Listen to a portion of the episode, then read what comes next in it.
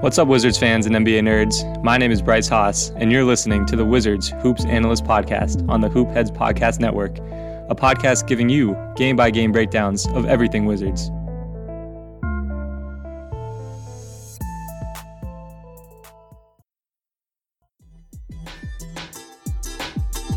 Hey, Hoopheads, we appreciate you listening to this episode of the Wizards Hoops Analyst.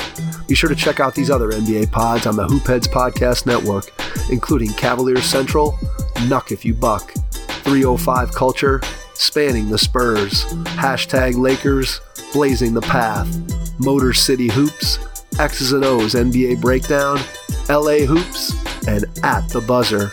Plus, our coaching focused podcast, Thrive with Trevor Huffman, Beyond the Ball, the CoachMaze.com podcast, Players Court, Bleachers and Boards, and The Green Light. Oh, and don't forget to check out our flagship, the Hoopheads podcast, hosted by me, Mike Klinzing, and my co-host, Jason Sunkel, featuring the best minds in the game, from grassroots to the NBA.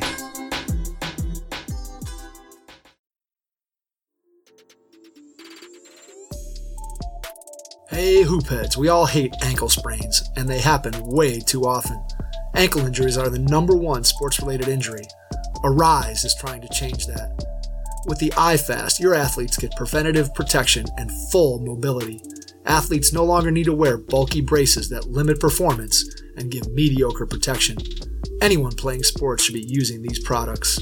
Keep your athletes in the game. Don't wait for them to get hurt to take action. Visit www.aryse.com, spelled A R Y S E, and use the code HoopHeads to get 20% off the future of performance. That's A R Y S E dot com with promo code HoopHeads to get 20% off.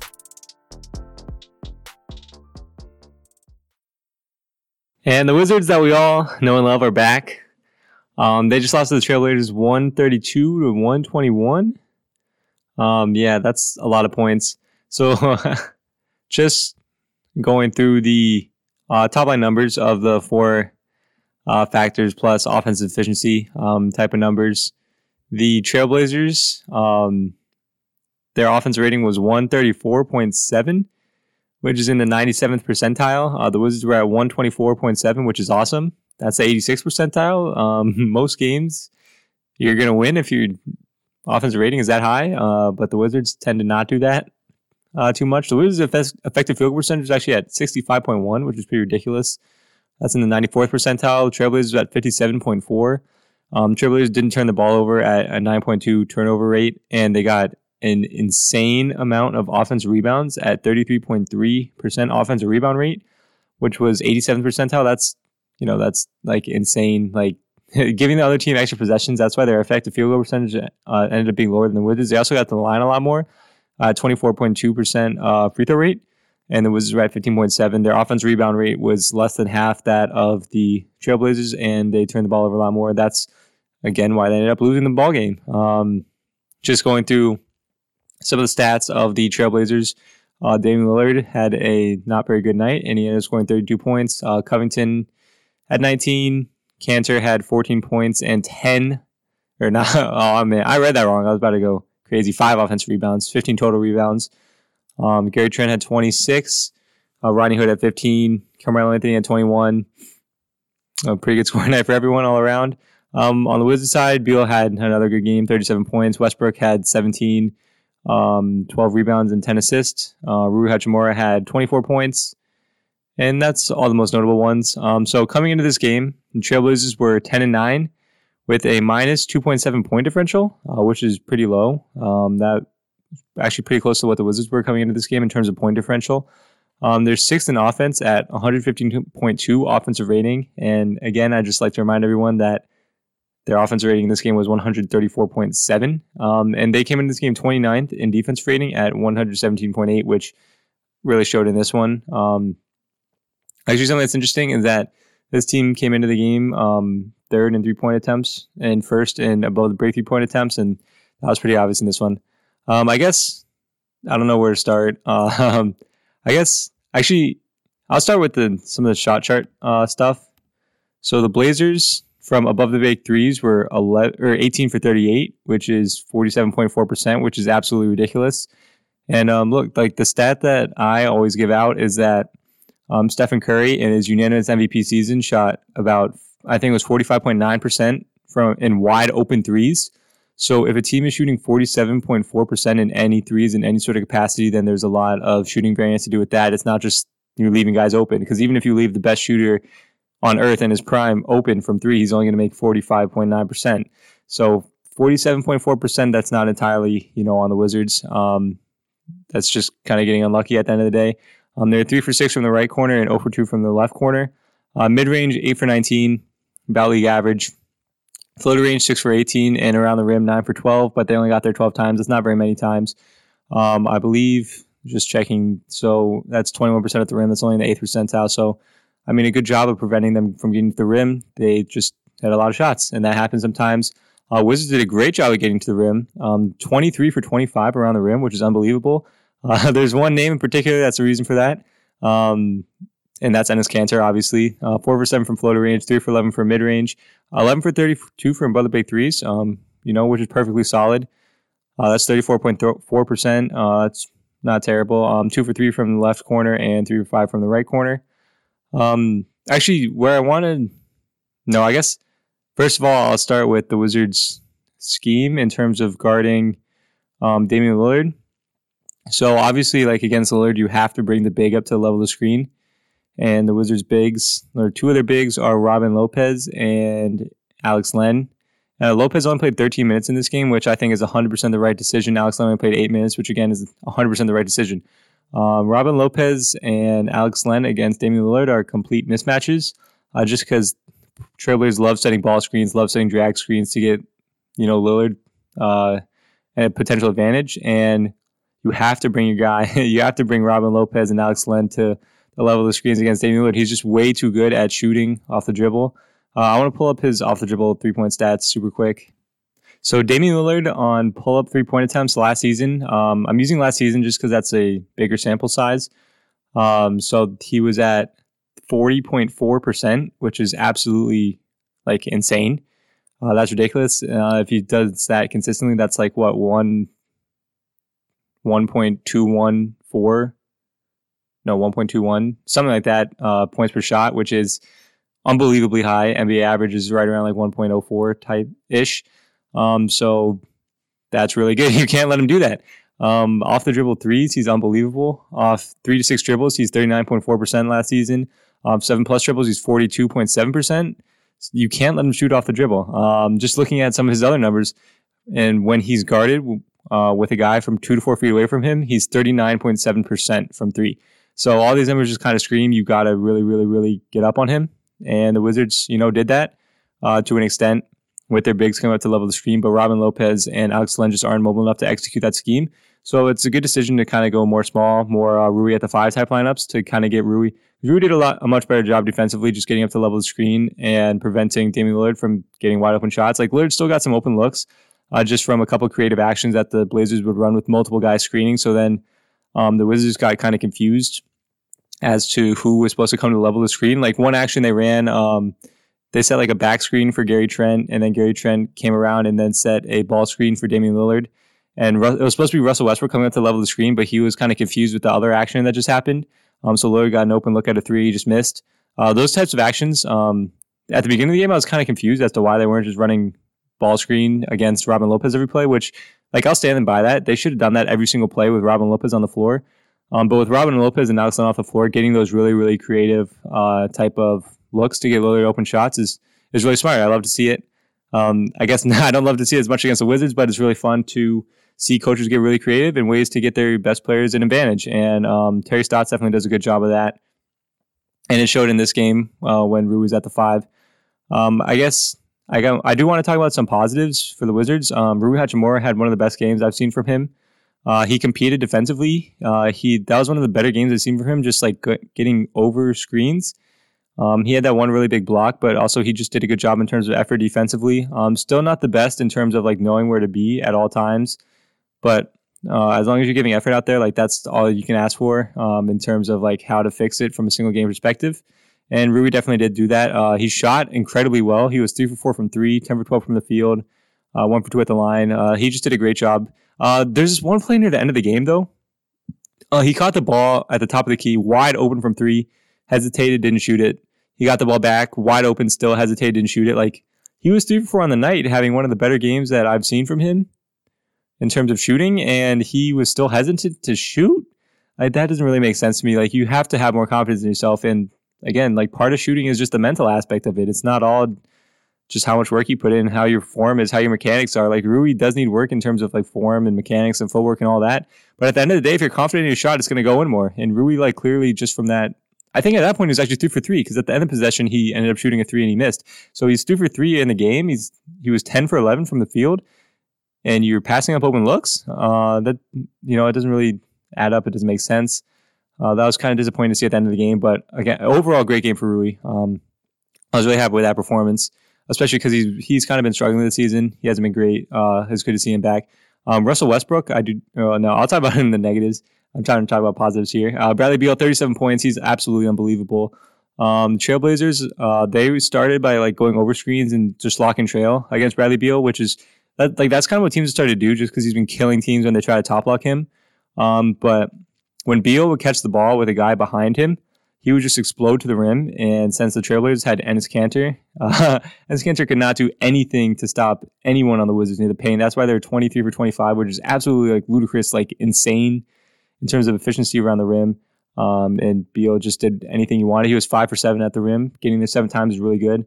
Um, four for eight from three, three for three in floater range. Like he getting if Beal getting downhill, um, it was just easy for him against Enes Kanter. Beal's too athletic. He's too strong. He's too talented. He's too skilled, like just to not be able to finish over Enes Kanter almost every time. And he did that tonight. Um, at one point, an adjustment that Terry Stotts made was just telling Gary Trent, like, look, um, go under the screen. Don't let Bradley Beal get to the rim. And, you know, that doesn't let Bradley Beal get to the rim and get an easy finish over Kanter, but that does let Bradley Beal get an open look at the three, especially like Beal's really good at shooting off the dribble. Um, and he's good at hitting open looks. So doing that kind of just allowed Beal to make a couple threes, and he ended up six for twelve on the night, which is awesome. Um, but uh, some of those looks were from just the Trailblazers going under screens, and Bradley Beal got really good looks at the rim, and he's got to shoot them. Uh, sometimes he kind of passes up looks, just trying to be too aggressive going to the basket. Like if you're wide open from three, I'd rather see just Bradley Beal pull it, um, unless he really really knows you can get to the rim, because obviously like shots at the rim are the most efficient shots in the game. You should want to attack that as much as possible. Um, and Beal did a good job of doing that tonight overall. Um, you know, here and there, he probably could have shot a three instead of going to the rim, but that's kind of just nitpicking. He had 37 points. He was good tonight. I'm not going to, you know, be too negative on him. Um, I guess now I'll talk about Russell Westbrook. Um, cause I don't know what other positives are there for the Wizards. Uh, I guess overall they were 16 and 40 from three, which is 40%. That's really good. Um, yeah, I don't, I don't know what other positives to say. Their defense was awful. Um, so I guess I, I, do want to talk about Russell Westbrook though. Um, he had 17 points, um, 12 rebounds, 10 assists, whatever. Uh, he seven for 15 from the field, one for three from three, two for two at the line. Um, just like against this matchup, I expected Westbrook to do better. Um, again, the Wizards played against Enes Kanter and Bradley Beal was six of six in the restricted area, um, which is awesome. Like he got there six times, he finished six times. Like, but do that more. Why did he shoot? Five mid range jump shots. He's over five from mid range. He's a bad mid range jump shooter in the first place. Why is he settling for mid range shots? There's a couple possessions where he got switched onto like Carmelo Anthony. Like really, Carmelo Anthony? Carmelo Anthony, there. Carmelo Anthony should have no shot at staying in front of Russell Westbrook in an isolation play. Russell Westbrook should never ever settle for a mid range jump shot ever, especially if Carmelo Anthony's on him, especially if Anthony Simons is on him why is he settling for mid-range jump shots against these guys? Like he's not playing against like world beater defenders, especially on the 29th ranked defense. Take it to the rim. Um, he shot one for three, for three from three. If he's wide open, like I don't mind him shooting that. Uh, you got to keep the defense honest at some point, but his mid-range shots are just so terrible. Um, I do want to find his. I want to look up his shooting from mid-range, but yeah, it's bad. Like the eye test just tells me that it's really bad. I'm sure when I pull up his numbers, I'm gonna be not happy uh, with him shooting so many, but I just it just doesn't make sense to me. Um, I actually I, I do want to look at uh, Westbrook's numbers. I'm kind of curious to see his how often he's at the rim. Um, ooh, okay, this is interesting. So percent of shot attempts at the rim, Russell Westbrook in his lowest year ever in his career was in his MVP year, which is pretty interesting. And um, 34% at the rim. Last season, he was 49% at the rim, but those shots are, that's obviously inflated just because of Rocket style. So the number that I always look back to is the season before that with like Paul George and Steven Adams, those type of guys. Um, so he was 40% of his shots were taken at the rim. This season, he's down to 25%. Um, and then in that same season, 35% shots, or the same, the season from two seasons ago, if that makes sense. Uh, 35% of his shots were at the rim. And this season, it's at 53, or not at the rim, in mid range. Was 35%. And this season, it's 53%. So that's up 18% in terms of frequency in the mid range. Um, three point attempts is about the same. You know, that's whatever. If he shoots 22% of his shots from three, like, I'm not going to be too mad at that. Like, if he's wide open and he feels confident in his shot, then shoot it. Um, and okay, now here's where we get into some of the interesting stuff. Um, Russ Westbrook is shooting 65% at the rim, which is the highest shot percentage at the rim in his whole entire career. Um, and from mid range, he's shooting 33%, which is the lowest in his entire. Nope. Oh, no. He was a little lower in 2018, 2019 at 32%, but it's the second lowest in his whole career. Um, and then from three, he's actually shooting pretty well, 37%. Uh, but again, all those on wide open looks. He had a couple hot nights. So, you know, it's a small sample. It's only a sample of 51 shots, but still, that's encouraging. Um, but again, why is he taking mid range shots when he's only making 33%? And not only that, he's shooting a lot of long mid range shots where he's only shooting 35%. Like it just doesn't make sense from a mathematical standpoint or an eye test standpoint or a schematic standpoint or like any standpoint you could possibly think of unless you're trying to lose basketball games, which I'm sure he's not trying to do. Um, he just needs to attack more, and he looks good when he's doing it. Like he looked more explosive tonight, just getting to the rim and finishing. But he needs to just continuously do that more and more and more often. Uh, his last two games, he played really well. This game, he didn't play very well. Um, I guess you can't ask someone to be good every night, but hopefully he bounces back because the old Westbrook that we saw in the last couple games was exciting to see. It was kind of it seemed like it'd be a turning point in the season, not only for him but for the whole team. And now it kind of seems like that isn't happening. Um, I guess next I do have to talk about uh, Bertans.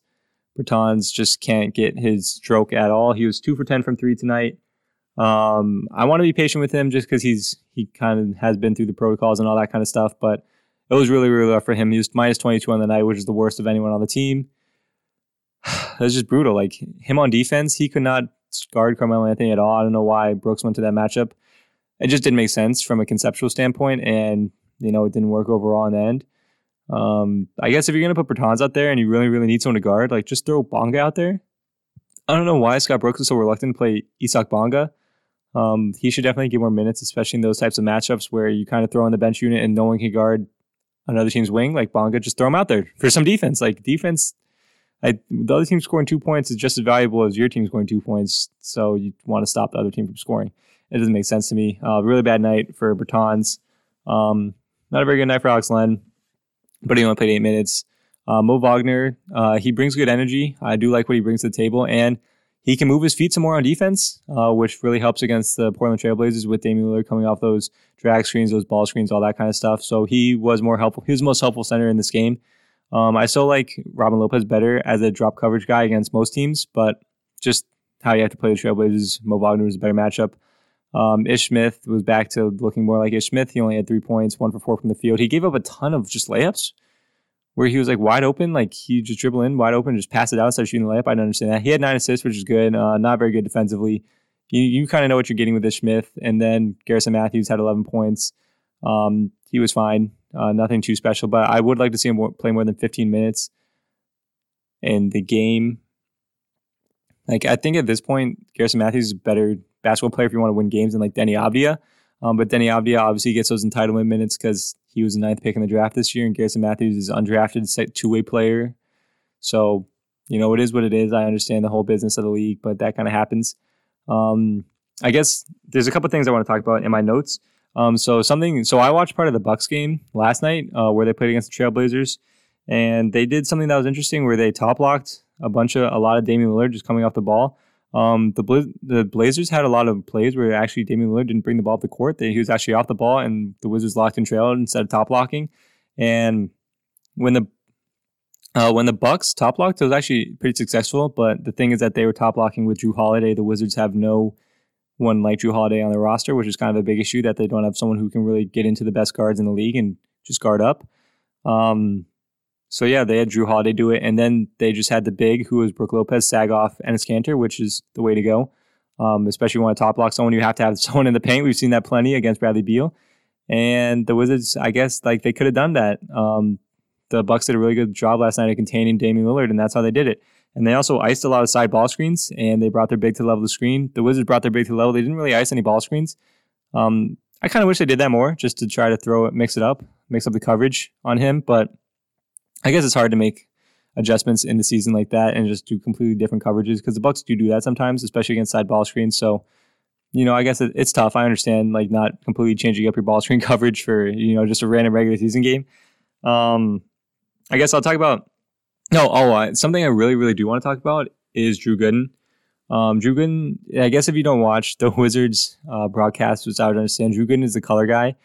And some of the stuff he says is like really, really frustrating just from like someone who's trying to actually like analyze the game and learn something from watching these games. Um, the color guy is there to try to like, I guess, help guide the audience, help teach the audience, you know, through the game, help them understand what's going on better. And like for the casual fan who's not like breaking it down and doing a podcast every night about the game, like he's just providing wrong information. It's it's so frustrating to see. It's like something that he kept saying was that um so what the Blazers would do with they had set a ball screen for Damian Lillard. The big has to come to the level of the screen and contain, like kind of like a hedge situation, hedge and contain.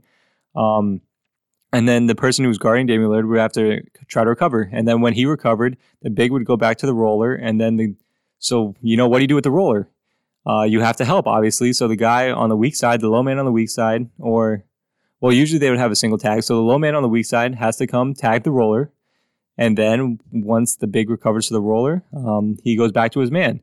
So when that happens, obviously, sometimes shooters are going to get left open. So who are you going to leave open? It's a two on one on the weak side. You're either going to leave open the roller or you're going to leave open the shooter on the weak side. Uh, who's he going to be? Are you going to leave the wide open layup or the wide open three point shooter? Obviously, you're going to leave the three point shooter every time. If the ball swings to the three point shooter, you go out onto your man, you recover, um, and then someone else helps on the roller.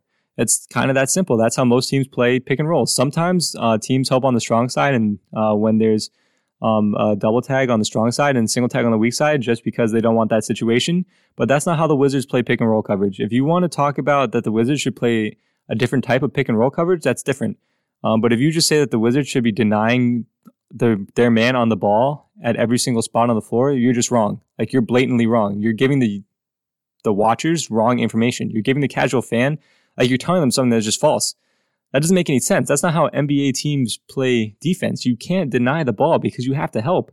Um, if you don't help on Damian Lillard, um, when your man sets the screen, he's just going to walk into a wide open three every single play. So you can't just deny on the ball. If you don't help on the roller, the roller is just going to walk into a wide open dunk every single play. And then you're going to lose every single game.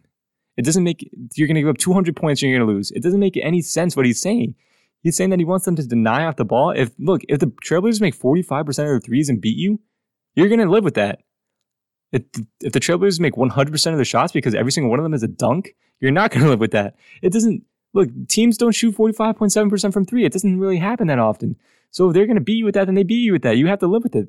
Shooting a lot of threes is a high variance strategy. Sometimes it's going to go really well, like it did for the Trailblazers tonight. Sometimes it's going to go really poorly, like it did for the Trailblazers yesterday. That's just how basketball works. You can't I'm sorry. I'm sorry. That's my Drew Gooden rant. You can't deny the weak side. Um, I guess also what the Wizards were doing. So if there's a double tag on the weak side, the Wizards would kind of play like an I formation, uh, which is what a lot of teams do, where the first um, helper would come from the top guy, um, and then he would help on you help on the roller until the roller gets like kind of near the paint, kind of near the restricted area, and then you pass him off to the bottom guy. That's what the Wizards were doing. If you want to say that they shouldn't be playing that and they should just have the bottom guy just wait in the paint and help, on the roller, that's that's a perfectly reasonable argument. That's probably what I would argue that the Wizards should have done, especially if um, Robert Covington or Gary Trent Jr. was the top guy on the weak side, like the guy in the, on the wing instead of the guy in the corner, the weak side wing instead of weak side corner is what I'm trying to say. That's a perfectly reasonable argument that you could be making. But if you're making the argument that they should be denying both guys on the weak side and just let the roller roll free to the basket, that's not a reasonable argument and you're just providing the watch like the people watching the game with just completely incorrect information. And it's just really frustrating because I know the casual fan, like a casual fan that's not like literally just doing a podcast every single day, is listening to him and probably nodding their head like, yeah, why aren't they just denying? Because th- the color guy is supposed to be helping them. He's not supposed to be um, denying them of learning about the game of basketball. It just doesn't make sense. It, I don't know. There's a reason that Drew Gooden is in the booth instead of on the sideline, and he shouldn't be in the booth, quite frankly. Um, that's that's just what I have to say about Drew Gooden. Um, and it's just frustrating to see, especially like most color guys. Like, I guess they can't say as much as they might want to, um, just from the fact that a lot of producers don't. I would assume don't want them to really give in-depth breakdowns of games. Um, but it's like they at least they give like information that's not blatantly wrong, uh, which is what Drew Gooden did a lot over and over again tonight, and that's just frustrating to me as someone who's trying to sit here and provide people daily with breakdowns of the game from my perspective, but I try to sit here and try to give as much correct information as I possibly can. So then people, like, I want people to learn after listening to this podcast learn about how the Wizards are doing, learn about the schemes that they ran, learn about the things that Scott Brooks did, learn about things that the opposing coach, like Terry Stotts, did. Um, you know, learn about what the Wizards could have done better, learn about who's playing well, who's not. And I want to give like objective commentary or subjective, object, whichever one, commentary on who's playing well and who's not and then what the Wizards could do schematically and all that kind of stuff. But it's frustrating to see other people who are in positions where they could, their voice is heard more than mine, where they're just just blatantly giving incorrect information. And I talked like five minutes on Drew Gooden. And i didn't expect to talk that long on him. Um, but again, I don't even. I'm not going to get started again. Um, I guess okay. I'll talk about one set that was interesting. It was the Wizards' first set of the game. Um, it was an empty side step up screen with Bradley Beal. He got a pretty good look. He missed a shot, but again, I like all the actions that the Wizards ran going right at Kanter. Um, that was really, really smart from Scott Brooks because, you know, everyone, Kanter has a reputation. Enes Kanter played 36 minutes in this game, um, and he has a reputation of someone who you can attack on defense. And the Wizards 100% did that in, this game, and they had a ton of success just attacking downhill over and over and over again against Enes Kanter. This was a really, really good Wizards offensive game. Um, the Blazers just shot the ball really well. The Wizards could have done some things about that. Again, if you want to say that their ball screen coverage could have been a little different, that's fine. Um, there's there's one thing the Wizards definitely shouldn't have done, it's denied everyone off the ball. Um, yeah, so let me just I'll go through my notes. I'll see if there's anything else I want to point out, and that'll be it. Actually, I do. So something I did write in my notes um, during the third quarter was that the Wizards are helping too much from one pass away. And um, I guess like a lot of times when you help from one pass away too much, then that kind of causes a full rotation. And the Blazers just, you know, they'd swing the ball a couple of times, and then on the full rotation, they'd get an open look at the three. And that is something that I don't like about the Wizards scheme. Like that's been their scheme all season to play like pretty conservative in the gaps. And um, I'm not a big fan of that, uh, just because the Wizards don't really like because it, it forces a lot of full rotations. And the Wizards don't have guys who are good enough defensively to recover and into those four rotations. Like they don't have good enough guys closing out. They don't have good enough guys who are just frankly like fast enough, long enough, athletic enough to um, do those things. They don't have guys with high enough defensive IQ to have full rotations. Um, so just from a X and O standpoint, I don't understand why the Wizards help from so much, so much from one pass away. A lot of teams don't do that. Um, some really, really successful teams, kind of like the Toronto Raptors, do do that. Um, so like I I guess if Brooks is looking at that and saying that he wants to do that more, then that's fine. But I mean, the Wizards were extra conservative when Lillard had the ball, which means that they were in the gaps a lot more. And that just it just made life easier for Damian Lillard in terms of a playmaking standpoint. Um, like playmaking isn't the best part of Lillard's game, but he's pretty adequate in that aspect. And um, he definitely the, the Wizards made easy on him tonight um, in terms of playmaking, just because all that helping like in the gaps from one pass away. And that does go back to something that coaches always say. Like I remember my high school coach yelling all the time, like ball moves faster than the man. Um, if the Blazers are able to get the Wizards in a full rotation, swing the ball a couple times, or just you know pass, pass, pass, pass, and then eventually the guy's going to get open just because the ball does move faster than the man. It's hard to rotate super fast, especially when with a new team without a full training camp. So I don't understand that from a schematic standpoint. And um, yeah, that's all I had to say uh, for this game. If you listen to the Drew Gooden rant, I'm sorry if you don't watch Wizards broadcast, but if you ever do, um, just be careful with every all the information you hear, please. Um, and yeah, I think so. The Wizards' next game is tomorrow against Miami Heat. We'll see how that goes because they have another guy who you have to come to the level of the screen, Duncan Robinson. Um, that's going to be really, really interesting. But they also have a couple guys you can attack on defense, and Tyler Herro and Duncan Robinson. So it's going to be a fun one to watch. Um, Wizards can definitely compete, especially with the Heat not playing as well as they could possibly this season. But again, like Butler's been out most of the year, so it'll be super interesting. So tune into that tomorrow. I think it's at seven o'clock, um, and then I'll have a podcast coming out after that. If you have an existing podcast or are looking to launch your own pod but aren't sure where to start, the team at My Podcast Manager can help. Our podcast team works behind the scenes so you can do what you do best. We'll help you launch your podcast, make it sound great, and free up your time for the more enjoyable parts of podcasting. If you're ready to put your podcast editing, production, and promotion on autopilot with a trusted team of podcasting professionals, visit mypodcastmanager.com to get started.